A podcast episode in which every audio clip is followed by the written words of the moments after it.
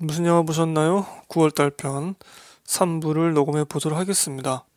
1부, 2부를 진작에 녹음을 해 놓았는데 아, 편집도 못하고 지금 3부도 한참 뒤에 녹음을 하고 있네요.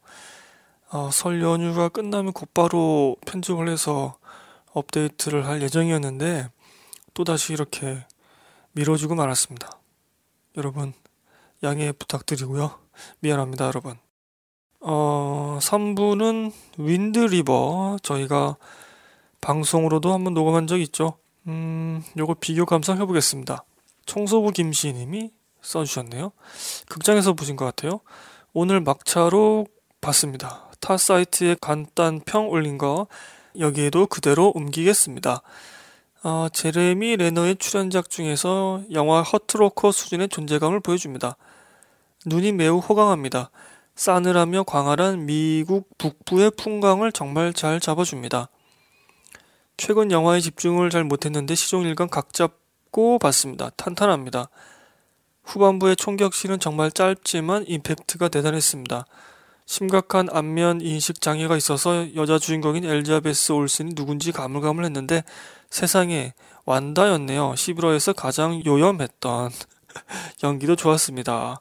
네, 영화에서도 완다가 되게 아 엘자베스 올슨이 굉장히 이쁘게 나오죠. 윈드리버에서도 음악도 과하지도 덜하지도 않으면서 정말 괜찮았습니다. 추천하고도 용 별로 먹지 않을 영화입니다. 보실 분은 얼른 가서 보시길. 아, 회상신에서 정말 욱하게 하네요. 자식 두신 부모님들이라면 더 그러실 듯. 어, 한국 편집판을 보셨을까요? 이게 그 감독판하고 한국에서만 편집한 그 버전이 있고 또 국제 버전이 있죠. 그 세 가지 버전이 있는데 그러니까 19세용이 이제 감독판이고 거기서는 조금 더 좀 센 장면들이 있다고 하죠. 아, 제가 봤네요, 감독판을. 제가 봐놓고도 좀 이런 말을 하고 있네요. 감독판이 음, 조금 더 감정선 연결이 더 부드럽고요. 그리고 그 검시소에서 갑자기 뭐 화내고 막 그런 것들이 좀 이해가 안 됐었는데 한국 편집본에서는.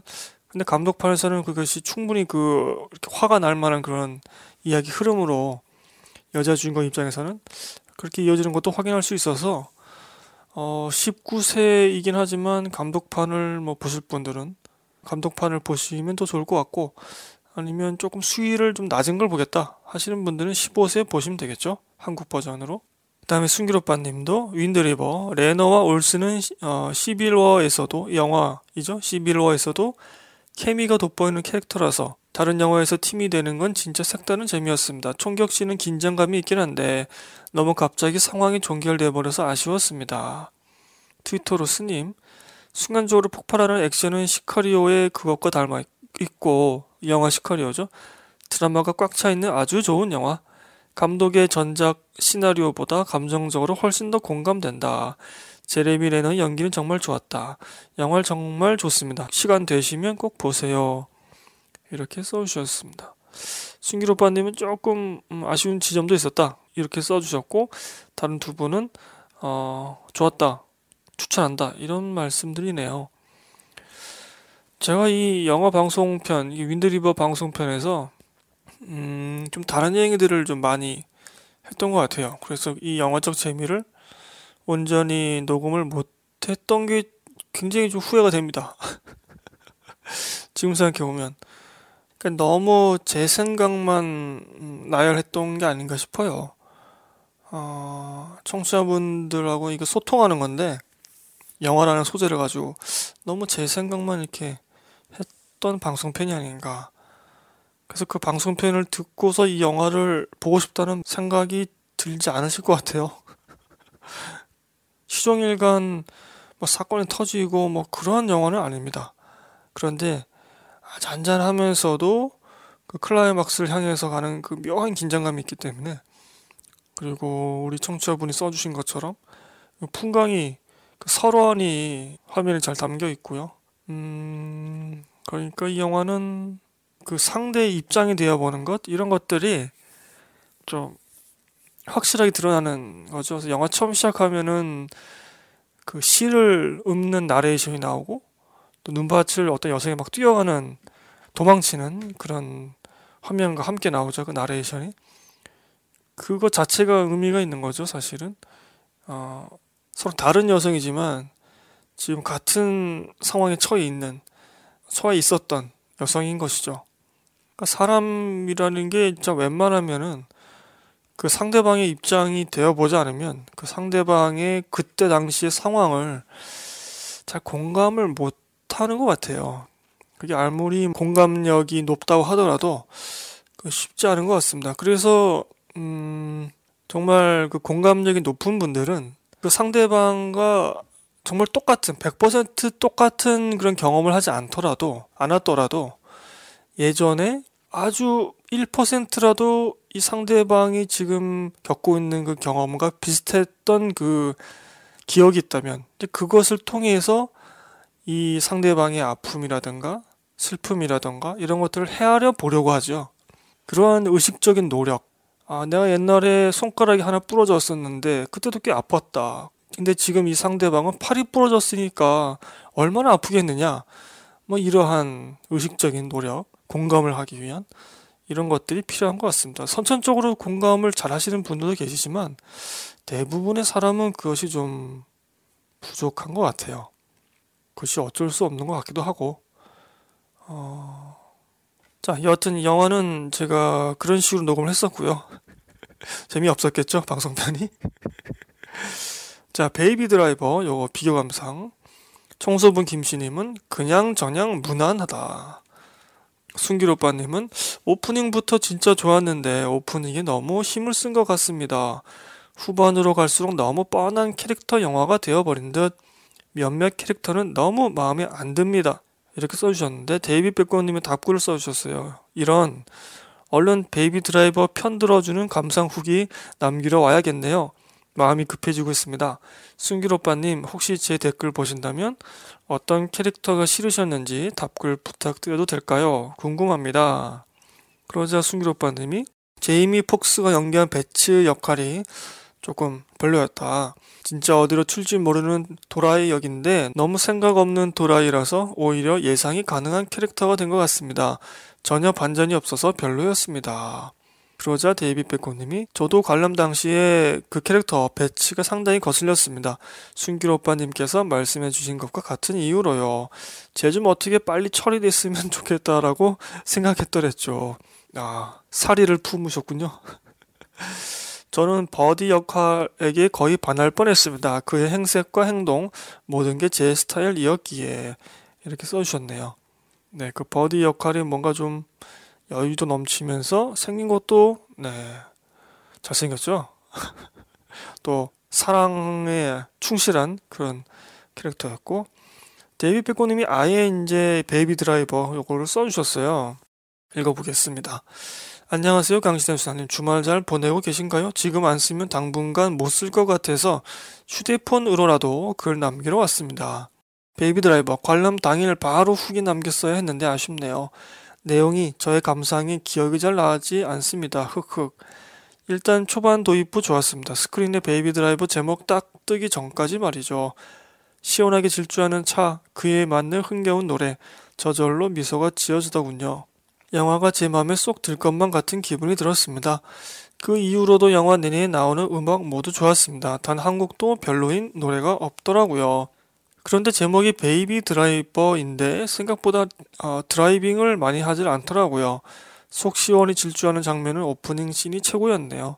그 이후로도 분명 중간중간 적당히 질주하는 장면들이 있긴 했는데 지금 와서 생각해보면 기억에 남는 게 없는 걸 보면 제가 기대한 만큼의 끝내주는 드라이빙 씬은 없었던 것 같습니다. 캐릭터들은 각각 개성이 뚜렷하고 이름도 범죄용 혹은 애칭에 가까운 가명을 썼기에 헷갈리지 않고 쏙쏙 좋았습니다. 저는 특히 달린과 버디 커플이 좋더라고요. 정확히 말하면 버디라는 캐릭터 마음에 들었습니다. 그의 전체적인 스타일, 행색과 행동이 대사로 짐작되는 성격이 좋았습니다. 그 후반부의 베이비와 대치 상황이었을 때 보인 모습만 아니었다면 거의 반할 뻔했습니다. 네, 거기서도 어 그러네요. 정말 약간 좀 뚜껑이 열린 그런 모습을 보여주죠. 영화 전반적으로는 생각보다 역동적이진 않았고 아기자기하고 예쁜 분위기가 더 진했네요. 아무래도 주인공인 베이비와 데보라 커플의 외모와 성격 때문이 큰 것 같습니다. 영화의 색감도 좀 좋았다고 생각해요. 일부러 그런 것들을 보여주려고 많이 어, 뭐 CG 같은 걸 좀 넣은 것 같기도 하고 그런 거 보는 맛도 있죠. 음악도 좋았고 영화 자체는 만족스럽게 관람했지만 생각보다 에드거 라이트 감독의 손길을 느낄 수가 없어서 아쉬웠습니다. 아무래도 개성은 조금 죽이고 대신 좀 더 잘 팔리는 작품을 만든 게 아닌가. 저는 그의 연출작들 중에서 지구가 끝장나는 날이 가장 재밌었네요. 안 보신 분들께 추천드립니다. 네, 저도 어, 못본 영화인데 이것도 어, 까먹고 있었네요.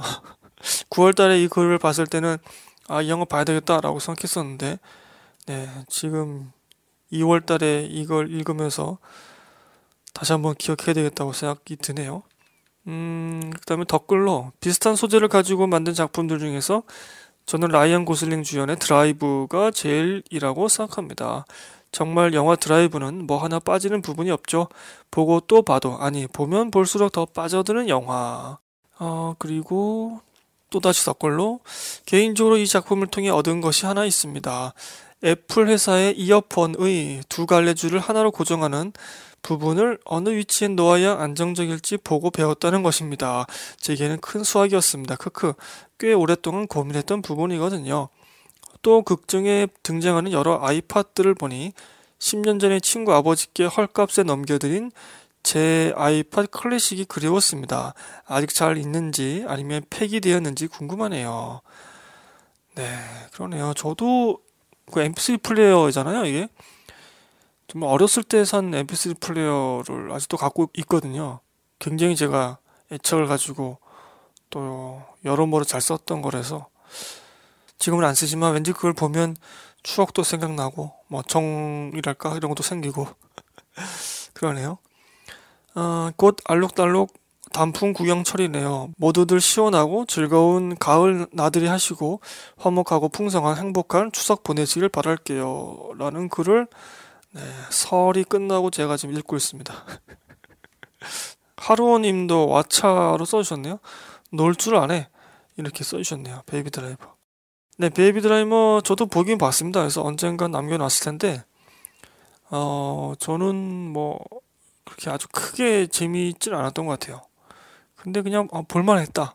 음악도 좋았고 거기 화면과 음악이 딱딱 맞아 들어가는 그리고 차량 액션을 속도감 있게 찍어내는 그런 연출을 보면서 나름 시간을 잘 보냈던 것 같습니다. 여기서도 케빈 스페이시가 나오는데 아, 케빈 스페이시 연기가 좋았고요. 음, 그 무엇 때문인지 모르겠지만 그 베이비하고 그 케빈 스페이시 역할 사이에 뭔가 그런 관계라든가 이런 것들이 좀 흥미진진하더라고요. 네, 케빈 스페이시가 참. 자, 베이비 드라이버 비교 감상이었고요. 에나닉스님이 9월 22일 날 써주셨네요. 안녕하세요. 요새 날씨가 너무 좋네요. 영화 두 편 봤습니다. 어, 청년 경찰 감상했습니다. 솔직히 이 영화가 이렇게까지 흥행에 성공할 줄은 전혀 예상 못했죠. 배우가 인지도가 높은 것도 아니고 여름 시즌 경쟁작들은 빵빵하고 무엇보다 재밌어 보이지가 않았었거든요. 그런데 생각보다 영화가 괜찮았습니다. 마치 영화 스물 플러스 투캅스 같은 느낌이었습니다. 여름에는 뭔가 경쾌한 영화를 더 선호하는 경향이 있는데 그런 부분에서 잘 들어맞는 영화가 아닐까. 물론 약간 매끄럽지 못한 극의 흐름이 있고 악역 캐릭터가 너무 평이한 듯한 단점과 사회적으로도 약간 시끄러웠던 조선족 동포들을 향한 시선도 제 눈에는 약간 거슬렸지만 그래도 단점보다는 장점이 많은 영화였습니다. 두 주연 배우의 연기도 좋았는데 살짝 들떠 보일 수 있는 주인공들의 연기에 중심을 잡아주는 성동열 배우의 연기가 저는 특히 더 좋았습니다. 앞으로 속편도 나올 것 같은데 조금 더 세심하게 신경을 쓰면 좋은 한국형 경찰 버디무비 시리즈가 되지 않을까 싶네요. 아 이거 속편 나올 수 있을까요? 아 저는 속편 나오 보기를 바라는 사람 중에 한 명입니다. 저도 저도 이 영화 뭐 괜찮게 봤기 때문에 근데 어 앞서 말씀 주신 것처럼 조선족 동포의 그걸 영화에서 담고 있는 그런 평가 그리고 그 남성 두 명이 주인공이잖아요. 그래서 여성에 대한 또 그러한 평가, 영화가 여성을 어떻게 그리고 있는가 이런 거에 대해서 아주 나쁜 평가들을 많이 받았어요, 사실은 이 영화가. 그래서 아, 속편 나올 수 있을까?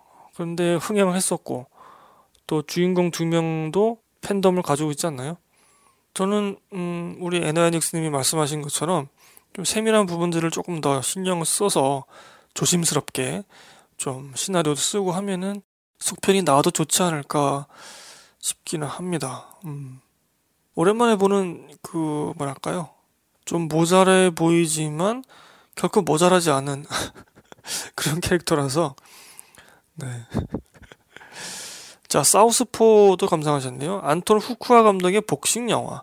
이야기가 너무 예상하기 쉽게 흘러가고요. 복싱 장면도 특출하지 않습니다. 중간에 솔직히 많이 지루했습니다. 영화에서 볼거리는 오직 제이크 질레난의 연기뿐이라고 봐도 무방합니다. 딱 봐도 복싱 연습 엄청 많이 했고 소위 말 근육 만드느라 운동은 엄청 한 게 보이더라고요. 옥자의 그 도라이 과학자가 맞나 싶었습니다. 이때의 그 말 근육이 옥자에서도 그 허벅지 근육으로 나온 거 아닐까요? 와, 진짜 옥자에서 그 허벅지 근육은 잊혀지지 않나요? 제가 옥자에서 유일하게 건진 건 그거 한 장면이라고 볼 수 있겠네요. 안톤 후쿠아 감독의 이전작들이 대부분 주인공을 극한의 상황까지 몰아넣은 후에 주로 분노와 폭력을 빌어 그 상황을 타파하는 식인데요. 이 영화도 주인공이 극한 상황까지 가긴 하지만 결론을 이끌어내는 방식이 이전작들과 약간 달라서 말랑말랑합니다. 그리고 감독은 이런 말랑한 연출에는 재능이 없는 듯 하네요. 제목인 사우스포가 격투 스포츠에서 왼손잡이를 뜻하는 말인데 이, 어, 이게 실제 주인공이 왼손잡이는 아니고 그렇다면 가수 이적 씨의 노래 왼손잡이처럼 기존 체제에 반항하면서도 멋있는 모습을 보여주기 위해 이런 제목을 붙였나 싶었지만 결론은 그냥 멋있어 보이라고 붙인 것 같습니다. 물론 왜 제목이 굳이 사우스포인지는 영화를 보면 확인이 가능합니다. 아, 주인공이 사우스포가 아니었나요, 그러면? 어, 보통 오른손잡이가 많잖아요. 그래서 복싱할 때도 이제 오른손잡이끼리 싸우다가 사우스포 이제 왼손잡이가 나오면 이게 약간 리듬이 달라지거든요. 그래서 왼손잡이하고 붙으면 오른손잡이들이 조금 좀 뭐랄까요 혼란스러워한다고 해야 되나 좀 그런 측면이 있다고 해요. 리듬이 다르기 때문에 펀치가 날라오는 방향이나 궤적이 어, 그동안 겪어왔던 것과는 또 다르기 때문에 음, 에노아닉스님이 보신 청년 경찰, 사우스포 읽어보았고요. 네, 킬러의 보디가드 비교 감상해보죠. 짧게 써있네요. 청소부 김시님, 팝콘을 튀기려면 이 영화를 보기 전에 튀겨라. 재미있고 유쾌하고 액션 시원하고 올해의 팝콘 무비로 개인적으로 선정합니다. 스님도 트위터로 오랜만에 리썰 웨폰 다이하드스러운 하지만 더 C급적인 즐거움이 가득한 영화. B급도 아니고 C급적인 즐거움이 가득한 영화 이렇게 써주셨네요. 아 리썰 웨폰하고 다이하드는 이 단순한 액션 영화가 아니거든요. 사실은 그 캐릭터가 살아 있습니다. 리셀레폰하고 다이아드는 그래서 이야기가 재밌는 거예요. 캐릭터가 살아 있어서. 음, 그러니까 우리가 뭐 흔히 좀 영화 좋아하시는 분들은 이런 말씀도 하시잖아요. 그 영화 캐릭터가 입체적이냐 아니면 평면적이냐 영화 속에서 악당은 정말 악당 나와야 되죠. 어중간하면 재미가 없는데 그럼에도 그러니까 악당인데도 뭔가 입체적인 묘사가 부여된 악당 캐릭터 이런 악당 캐릭터 정말 귀합니다. 어, 그런 캐릭터가 나오면 재밌죠. 영화가 뭐 여러분들이 지금 머릿속에서 떠오르는 그런 영화들이 몇 개 있을 거예요. 악당이 입체적으로 그려지면서 그러면서도 아주 욕을 먹을 만큼 나쁜 그런 악당들. 여하튼 간에 이 리셀펀이나 다이아드는 정말 그 캐릭터들이 살아 있었죠. 충분히 또 그 감정이 전달되고. 아, 이 시리즈들은 단순한 액션 영화로 가둬두기에는 좀 아깝죠. 아, 액션 영화에도 감정이 있어야 됩니다. 그래야지 좋은 영화가 됩니다. 자, 다음에 살인자의 기억법.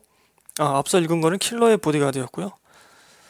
살인자의 기억법 비교 감상해보죠. 에노앤 닉스님이 원작 소설에 대한 정보가 전무한 상태로 감상해서 그런지 신선했고요. 나름 몰입감도 있었고 재미있게 감상했습니다.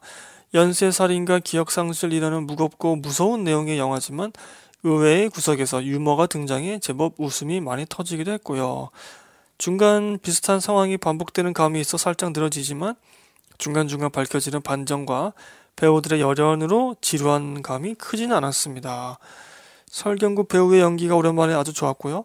저는 불안당 때도 좋긴 했는데 이번 영화가 확실히 더 좋네요. 저도 동의합니다. 불안당 때보다는 불안당은 약간 좀 이렇게 조증이 있는 것처럼 들떠 있는 그런 모습이었다면 이 살인자의 기억법에서 설영, 설경구 씨 연기가 좀 더 현실적이라 해야 될까? 좀 그런 느낌이 들었어요. 감정적으로. 어, 정신적 문제를 겪는 살인자이자 동시에 자신의 딸을 보호해야 하는 아버지 역할을 잘 소화해 냈더군요. 이 영화에서 코믹도 혼자서 다 담당하고 있고요. 바쁘셨네요. 설경구 배우. 김단길 배우는 이런 악역이 왜 이리 잘 어울리는지 제 마눌님 말씀대로 얼굴에 우울함이 묻어나서 그런 것 같아요. 아, 그러네요. 제가 아는 그 여성분들도 김단길 배우를 보면 그 얼굴에 좀 느낌이 있다고 이렇게 표현을 하시더라고요. 느낌이 있는 얼굴이다. 그 매력적인 얼굴이라는 표현보다는 느낌이 있는 얼굴이다. 이라는 표현을 하시더라고요. 어, 덕분에 영화 내내 김남길 나쁜 놈 때려주고 싶다. 라는 생각이 많이 들었습니다. 어, 악역이 잘 어울려서. 김남길 배우로서는 성공적인 연기 결과이겠네요. 설현 씨는 걱정했던 만큼은 나쁘지 않았습니다. 뭐랄까, 소위 그 아이돌 연기, 나 지금 연기합니다. 라는 것이 있긴 한데, 그래도 제법 자연스러운 연기를 보여줬습니다. 게다가 이쁘잖아요. 제일 아쉬웠던 배우는 오달수 배우였습니다. 굳이 왜 이 영화에 그런 역할로 출연했는지 의문입니다. 중요한 역할도 웃음을 주는 역할도 아닌 평범한 역의 좋은 배우를 소모해버린 느낌입니다. 원신영 감독은 어느 정도 이상의 재미를 주는 작품을 계속 만들어내네요. 차기작 제5열은 결정적 한 방에 더해진 더 좋은 작품이 되길 바라보겠습니다. 이게 또 감독판이 어, 서비스가 되었죠. 그 감독판에서는 뭐 결말이 바뀌었다 그러고 뭐 더 좋다 그러고 뭐 그런 말도 있더라고요. 여러분 오달수 배우의 그 대사들이 잘 들리나요? 저는 종종 그게 잘 안 들려요. 그 오달수 배우가 대사를 긴 거를 하실 때는 잘 안 들려요. 그 대사를 치는 그 리듬감이라 해야 될까? 그 찰진 맛은 오달수 배우가 굉장히 좋으신데 긴 대사를 막 할 때 그리고 좀 감정이 격해있거나 그럴 때 대사들이 잘 안 들리더라고요. 네, 하여튼 뭐 그렇습니다. 자, 미치님이 살인자의 기억법 설경구는 말할 것도 없고 김남길은 지금까지 나온 작품 중 가장 좋았다. 어. 캐릭터도 배경도 조명 포함 전체적인 분위기도 일본 영화 특유의 크리피함을 훗는다. 그렇다고 마냥 일본 영화스럽진 않다. 사실 소설도 좀 일본 추리 소설 느낌이지. 이따금 중요한 장면을 카메라 구도가 스포일러 한다. 누군가 있을 법한 공간을 남겨서 아 저 자리에 누가 나타났나 보네 생각하게 한다. 아쉽다. 아, 일본 영화 크리피 일가족 연쇄 실종 사건 속인 니시노가 늙어 알츠하이머에 걸리면 어, 주인공 김병수처럼 되어주지 않을까 싶었다. 각 영화 속 두 캐릭터의 분위기는 전혀 다르지만 각 소설 속 두 캐릭터는 그렇게 연결되는 느낌이었기 때문에 이 두 사람이 붙으면 재밌을 것 같은데. 원작과는 적절히 차별화됐고 나름 볼만했지만 살인마들에게 나름의 정당성과 이유를 부여함으로써 살인마들 특유의 매력은 반감됐다. 그러니까 악당의 행동 동기를 묘사할 때 음, 제가 앞서도 뭐 입체감 뭐 이런 얘기를 했지만 나쁜 짓을 하는 어떤 행동 동기를 좀 다양하게 보여줌으로써 그 입체감을 연출하려고 묘사하려는 그런 시도도 있죠. 근데 정말 악당은 그 욕망 때문에 악당 짓을 하는 것이 가장 좀 악당답지 않나 싶어요. 저는 개인적으로. 그래서 뭐 정말 어마어마한 대의 명분이 있다거나 아니면 뭐 정말 정당성과 뭐 이런 것들을 부여해서 그 악당 짓을 하는 것을 설명할 때는 좀 공감이 안 됩니다. 저 개인적으로는. 그래서 악당은 악당다워야 되고 정말 악한 일을 해야 되고 그것이 욕망 때문에 욕망에 충실한 그런 모습 때문에 어, 악당 짓을 하는 것이고 그러나 그 악당 캐릭터를 좀 입체적으로 묘사할 수 있는 예컨대 그 원빈 씨가 주연 나왔던 그 아저씨에서 그 김희연 씨가 아주 희대의 악당이라고 저는 생각하거든요. 김희연 씨가 그 동생에게 초밥을 이렇게 주는 장면이라던가 동생을 사랑하는 그런 모습들 저 이런 거 참 좋아합니다. 저 이런 게 입체적인 묘사라고 생각이 들거든요. 김희연 씨는 뭐 커다란 어떤 대의 명분이라던가 뭐 정신병에 걸려 있다거나 이런 게 아니잖아요. 그냥 돈 벌려고 하는 거잖아요. 단순한 욕망으로 그런 나쁜 짓을 하는 거고. 음, 이런 악당을 저는 개인적으로 선호하고, 어, 그렇습니다. 음. 네, 제가 너무 지금 애드립이 기네요. 마지막으로 설현이 백치미가 있는 게 아니라 영화에 몇 없는 여자 캐릭터들이 모두 백치미다. 캐릭터를 백치미로 만들고 배우에게 왜? 물음표 이렇게 써 있네요. 네, 설현 씨 연기에 어, 백치미라는 이유로 뭐 비판이 있었나요? 음, 그 다음에 어, 한빈님도 트위터로 다들 알다시피 김영아님의 소설을 원작으로 한 영화 알츠하이머 환자가 가지는 기억상실의 특성과 원작 각색 그리고 설경구의 뛰어난 연기까지 더해져서 높은 완성도의 작품으로 완성되었다.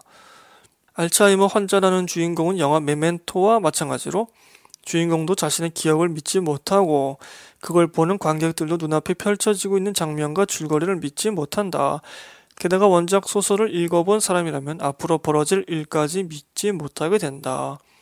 마지막 장면의 대사에서 간만에 소름이 돋을 정도로 강렬한 여운을 가져다 준다. 이렇게 써주셨네요. 그 일반판으로 개봉한 그 버전에서 영화 첫 장면과 끝 장면이 이어지지 않나요? 어, 끝 장면이 주는 의미, 그 신발을 신고 있고 긴 터널을 지나왔고, 그렇죠. 또 눈이 또 막 흔들리고. 자, 살인자의 기억법 비교 감상해봤고요. 어, 트위터로 수잔님의 글을 두 개 읽어보겠습니다. 공기 인형, 일본 영화고 배두나 씨가 주연을 해서 상 받았죠? 일본에서. 진짜 우울하다. 알고 봤음에도 소재가 보는 내는 충격이었고 사람들이 사람이든 인형이든 너무 막 대하는 것 같아 기운이 쭉 빠졌네요. 이 영화 저는 참 재미없게 봤는데 사실. 근데 생각할 거에는 굉장히 많이 있는 그런 영화입니다. 그래서 여러분께 저도 추천하고 싶네요. 공기인형 그, 그 배두나 씨가 여기서 뭐로 나오더라? 그 성해소 시켜주는 인형이라고 해야 되나? 네, 또 어떻게 설명해야 될지 모르겠네요. 하여튼 그런 인형으로 나왔던 것 같은데, 그러한 베두나 씨를 어떤 남성이 사랑하고, 또 그 커플을 둘러싼 다른 인물들의 얘기도 나오는데, 정말 쓸쓸합니다. 너무 고독해요. 와, 이거 어떻게 이 정도까지 고독할 수 있나 싶었는데, 제가 이 영화를 본 뒤에, 몇 년 뒤에, 제가 그런 아, 고독한 모습을 보이고 있더라고요. 그래서 깜짝 놀랐는데. 고독한 영화죠. 자, 그리고 9월 28일 날 오늘 도서관에서 미트 페어런츠 2 빌려다가 지금 보면서 내가 찾던 바로 그 영화임을 깨달았다. 반가워 미치겠다. 그땐 벤 스틸러, 드니로가 누군지도 몰랐었던 꼬꼬마였는데, 아, 정말 이러면 정말 기쁘죠. 정말 기쁘죠. 어렸을 때 봤던 영화인데 정말 재밌게 봤던 영화. 근데 커서도 한번 그 영화를 보고 싶은데 제목이 안 떠오르고 그 배우가 어떤 배우인지도 잘 기억이 안 나고 이름도 기억이 안 나고 그러면 저도 사실 그런 영화 있거든요. 기차에서 일어나는 사건을 다룬 영화는 이 영화가 최고다 뭐 이런 식으로 오랫동안 생각을 했었는데 제목이 떠오르질 않아요. 그 주인공도 누군지 모르겠고 네 수자님 정말 기쁘셨겠네요. 어, 진짜 어렸을 때 그때부터 나랑 동생은 올빼미여서 밤에 해주는 야한 농담 찍찍하는 코미디 영화 보면서 충격받고 그렇게 놀았는데 그 중에 봤던 재미있는 영화 제목이 기억이 안 나서 최근까지도 답답했었다. 네, 아, 밤에 또 이렇게 아, 야한 농담을 보시고 아, 그러면 정말 아, 기억이 안 남을 수가 없죠. 자, 수자님의 글 두 개 읽어보았고요. 자, 그 다음에는 VIP를 비경상 해보겠습니다. 이것도 좀 논란이 있었죠. NY 닉스님 글부터. 이 영화가 왜 그리 욕을 먹었을까요? 연쇄살인 피해자가 다 여성이고 그들에 대한 배려가 없다는 측면은 어느 정도 이해가 갑니다. 실제 영화에서는 피해자들에 대한 연민 따위는 제대로 그려지지 않습니다. 그런데 이 영화가 지향하는 모습이 바로 그런 극도로 건조하고 냉정하면서 그려지는 여러 인간들의 모습을 보여주는 거라 본다면 이는 당연한 연출이라고 생각합니다. 저는 이런 건조함이 박훈정 감독의 한결같은 스타일 같아 오히려 더 좋았습니다. 그렇게 따지면 박훈정 감독이 각본을 썼던 악마를 보았다가 더 여성에겐 불친절한 영화였는데 유독 VIP만 여염 논란이 있는 것 같아서 좀 아쉬운 마음이 드네요. 다시 말씀드리지만 그냥 박훈정 감독의 스타일입니다.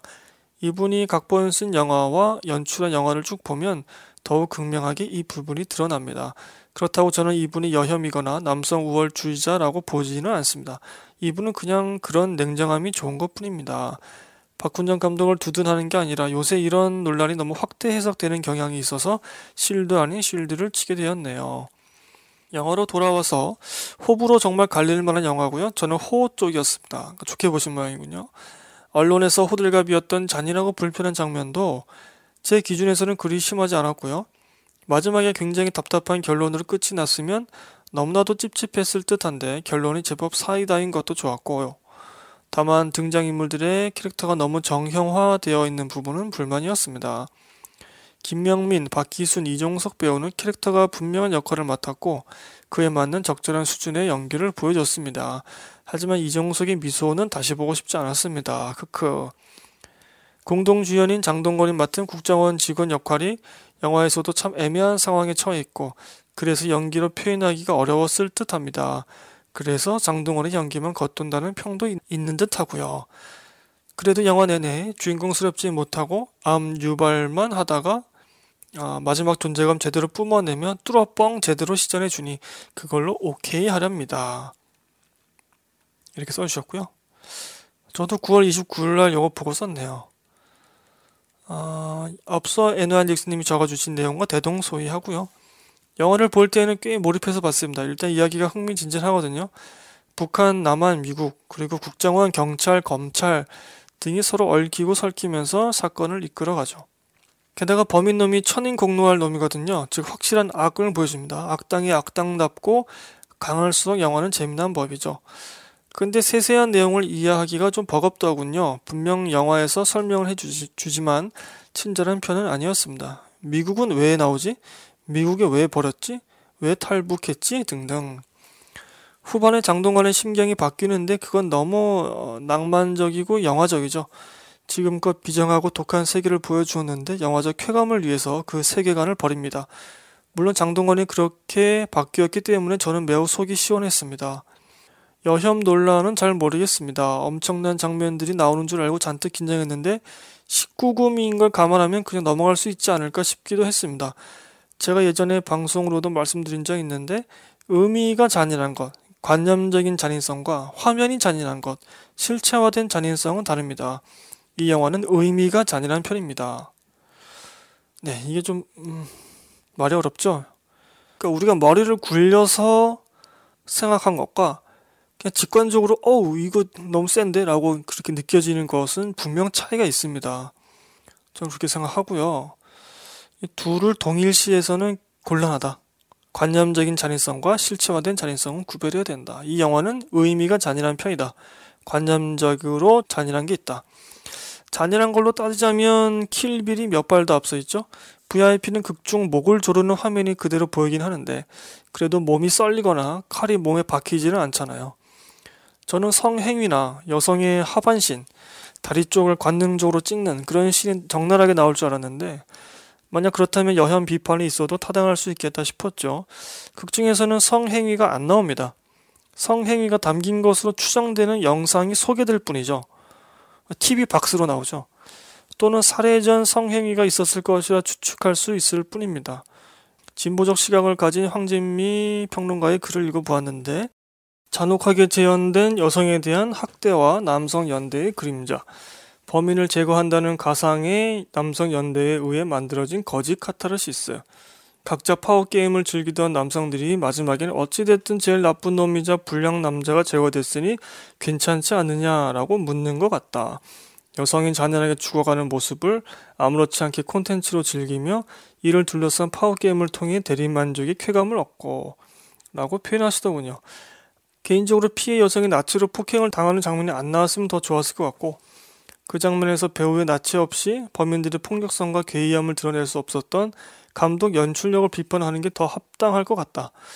피해자에 대한 연민이 깊게 표현되지 않은 까닭은 여혐이 아니라 앞서 밝힌 대로 영화의 세계관이 비정하기 때문이겠죠. 저는 여혐 논란에 동의하지 않지만 이 또한 제가 남성이기 때문에 둔감한 탓일지도 모르죠. 그렇죠? 그러나 혐오 비판을 하더라도 균형 있고 정밀한 비판을 해야 할 것 같습니다. 윤리적인 당위 의식으로만 접근하면 과잉 몰입이 돼서 내 당위 의식에 따른 모든 행위를 적대하게 되죠. 영화는 감성을 끝낸 뒤 남는 건 별로 없습니다. 왜냐하면 장동건의 갑작스러운 낭만에 공감하기 어려웠거든요. 그리고 극중에서 캐릭터들이 강렬하게 뛰어다닐 뿐 어떤 주제 형성을 이루려고 노력하지 않습니다. 그저 비정하다가 갑작스레 낭만을 소원하는 감독의 세계관이 느껴질 뿐입니다. 라고 제가 써놨네요. 근데 영화가 잘 기억이 안 나서 지금은 이게 왜 제가 이렇게 썼을까? 그것도 잘 모르겠네요. 음, 근데 뭐 제가 저도 남성이다 보니까 틀렸을 가능성도 매우 크겠죠. 음. 자, 여하튼 VIP 비교험상 해봤고요. 승률 오빠님이 괜찮아요, 미스터 브레드 보셨네요. 원제는 브레드의 상태 뭐 이런 건데 배급사에서 이름을 이렇게 만든 것 같습니다. 영화 내용은 원제가 더 어울리는 것 같고요. 요즘 저도 영화 주인공처럼 열등감을 생각하던 차에 영화를 보게 됐습니다. 스스로 괜찮다고 위로하면서도 가끔 느껴지는 열등감을 막을 방법도 없고 멈추지도 않고요. 해결책은 스스로 만족한 삶을 살게 되면 되겠지만 그건 쉽지 않은 일이라 주인공 브레드는 열등감을 느끼며 자신은 실패자라고 생각하는 도중 나 이외의 것에서 잘못을 찾기도 하고 다시 반성하기도 하고 별 이상한 상상을 다 합니다. 도대체 저런 상상을 왜 영화에 넣지 하는 부분도 있었고 그 부분에서 관객들 사이에서 웃음이 터져 나오긴 하더군요. 좀 어이가 없는 장면이라 생각이 드는 모양입니다.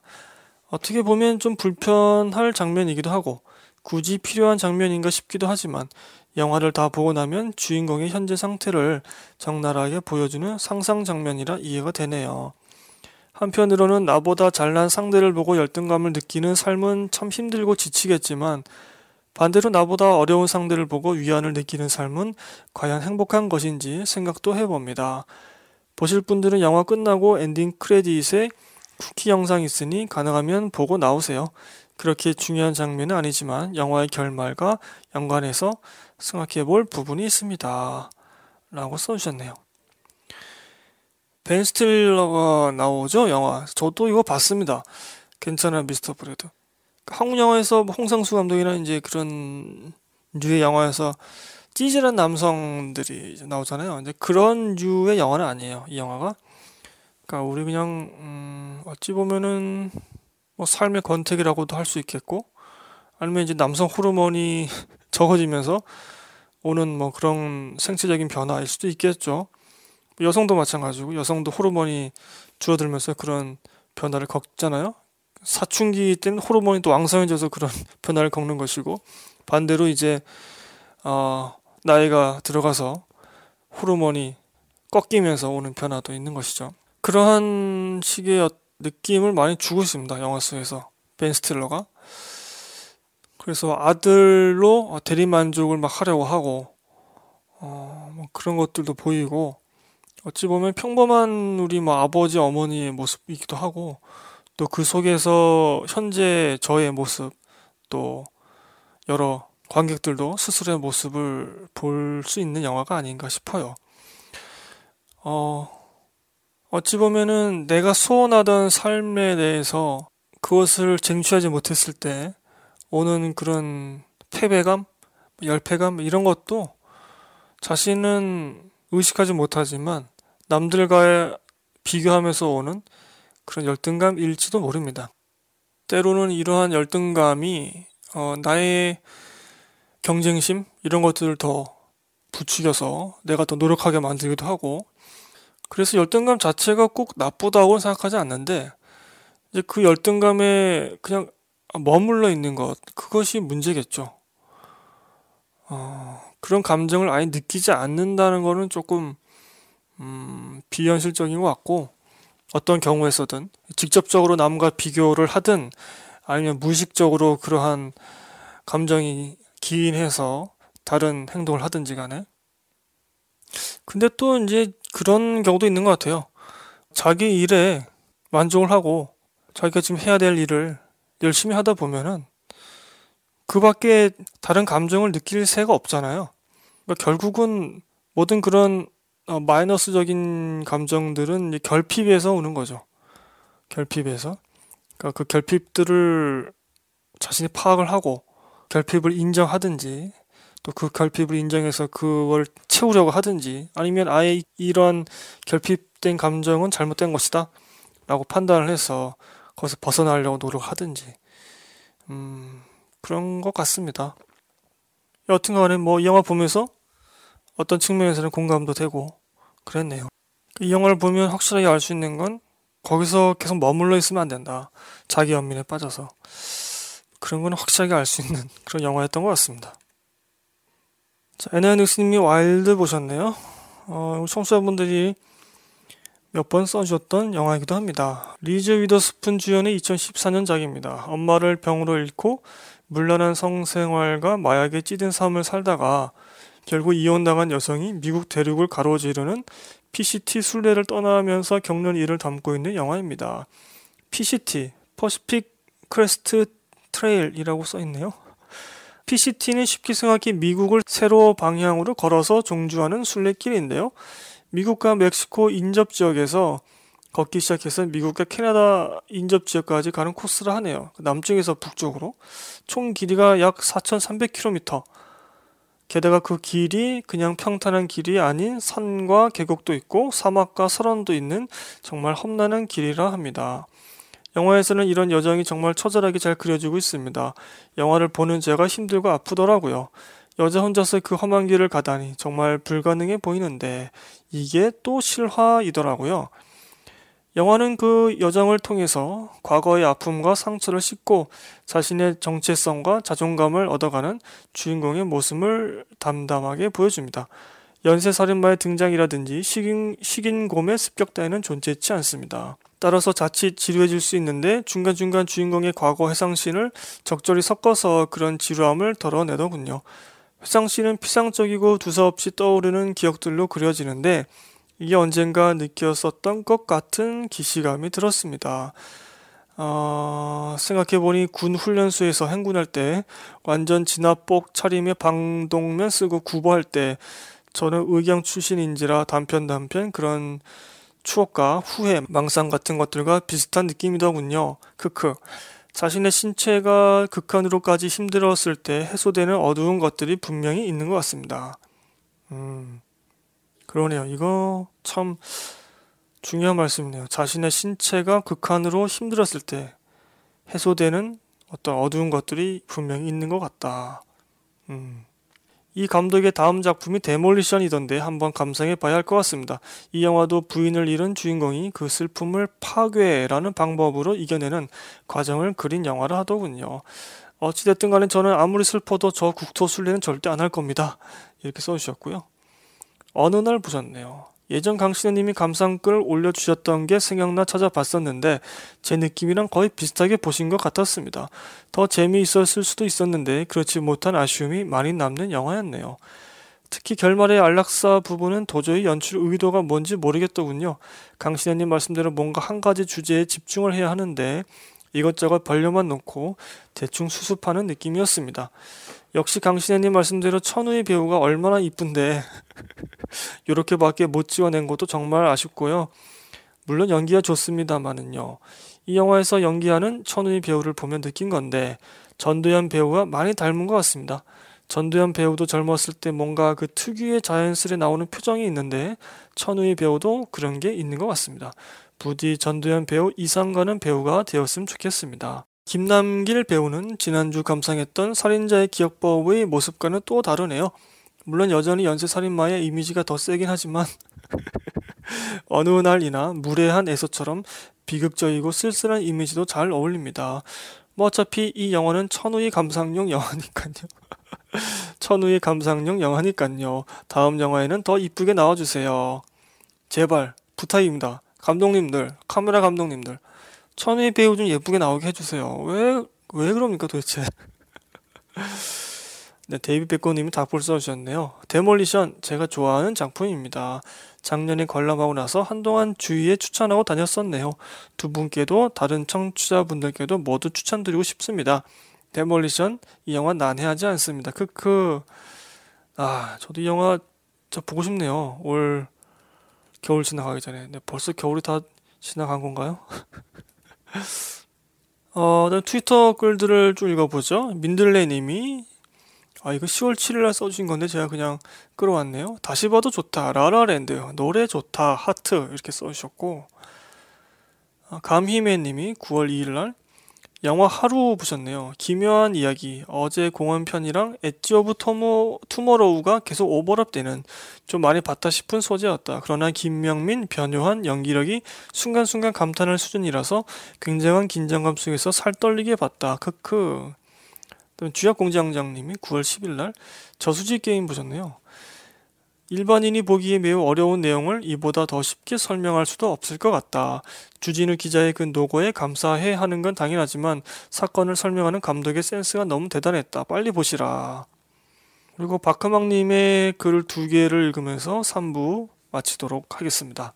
9월 24일 날 청춘시대 2 보셨네요. 드라마죠. 어찌되었든 나머지 배우들은 시즌2까지 하게 되었고 박혜수 배우는 안 하길 잘했다는 이야기를 들었고 작가는 시청률 나쁘지는 않았고 나름 결말은 해피엔딩인가? 시즌1이나 다시 봐야겠다. 그리고 영화 그을린 사랑 보셨네요. 마지막 반전은 사실 영화를 좀 본 사람들은 충분히 예측 가능한 반전이고 어떤 메시지를 주고 싶은지도 친절하게 알려주는 영화였다고 생각한다. 중간에 시선을 집중시키는 긴장감을 주는 연출이 좋았고 근데 내 취향이 아닌 게 이창동 감독 영화 볼 때도 느낀 거지만 주제의 메시지가 뚜렷한 이야기들의 경우 인물들이 그 이야기의 장기판 말처럼 움직인다는 느낌을 많이 받아서 감흥이 떨어진다. 그리고 현실성 있는 무거운 주제의 대부분의 이야기라는 게 너무 뻔하다. 이렇게 써주셨네요. 음, 저는 이창동 감독을 좋아하고 그의 영화들을 좋아하는데 그런 이런 평가도 충분히 가능할 것 같습니다. 음. 언제쯤 이야기가 좀 강한 영화들이라서 그렇게 볼 수도 있을 것 같고 그리고 물론 그 캐릭터의 감정이나 이런 것들은 잘 느껴지고 우리 관객들이 캐릭터 몰입도 할 수는 있지만 좀 정교하게 움직인다는 느낌도 그런 느낌 때문에 비판하실 수도 있을 것 같네요. 자, 여기까지 그러면 무슨 영화 보셨나요? 9월달 편 3부 녹음해 보았습니다. 네, 제가 다음 방송편은 되도록이면 영화로 하겠고요. 개봉작을 하긴 좀 힘들 것 같고 요새 좀 땡기는 영화들이 없어서 아무래도 지난 영화들 중에서 하나 고르게 될 것 같습니다. 저희 방송은 팟빵에만 송출되지 않고요. 어플 쥐약, 팟티, 아이튠즈 그 밖에 어, 외국 어플들에서 팟캐스트로 청취하실 수 있습니다. 팟캐스트에는 먼저 올라가죠. 저희 블로그와 트위터 강신의 수다 검색하시면 찾아오실 수 있고 또 무슨 영화 보셨나요? 이 페이지에도 많은 참여 부탁드리겠습니다. 음, 더 많은 청취자분들이 또 새로운 청취자분들이 좀 참여해 주셨으면 좋겠네요. 아, 오늘 좀 민감한 얘기들도 많이 드렸습니다. 들으시다가 아 이거 이건 좀 아닌 것 같다. 이건 네 얘기가 틀린 것 같아. 좀 불편해. 이런 느낌 드시면 가감 없이 어, 댓글란으로 뭐 방명록이든 트위터 멘션이든 저에게 알려주시면 제가 나중에 녹음할 때 또 공부를 해서 또 참고를 해서 더 조심히 녹음할 수 있겠죠. 여러분들의 그런 충고와 건의 꼭 필요합니다. 자, 그러면 저는 여기서 마치고요. 무슨 영화 보셨나요? 9월달 편 3부까지 들으시느라 정말 고생 많으셨네요. 감사합니다, 여러분. 저는 다음에 다시 찾아뵙겠습니다. 감사합니다, 여러분. 안녕히 계세요.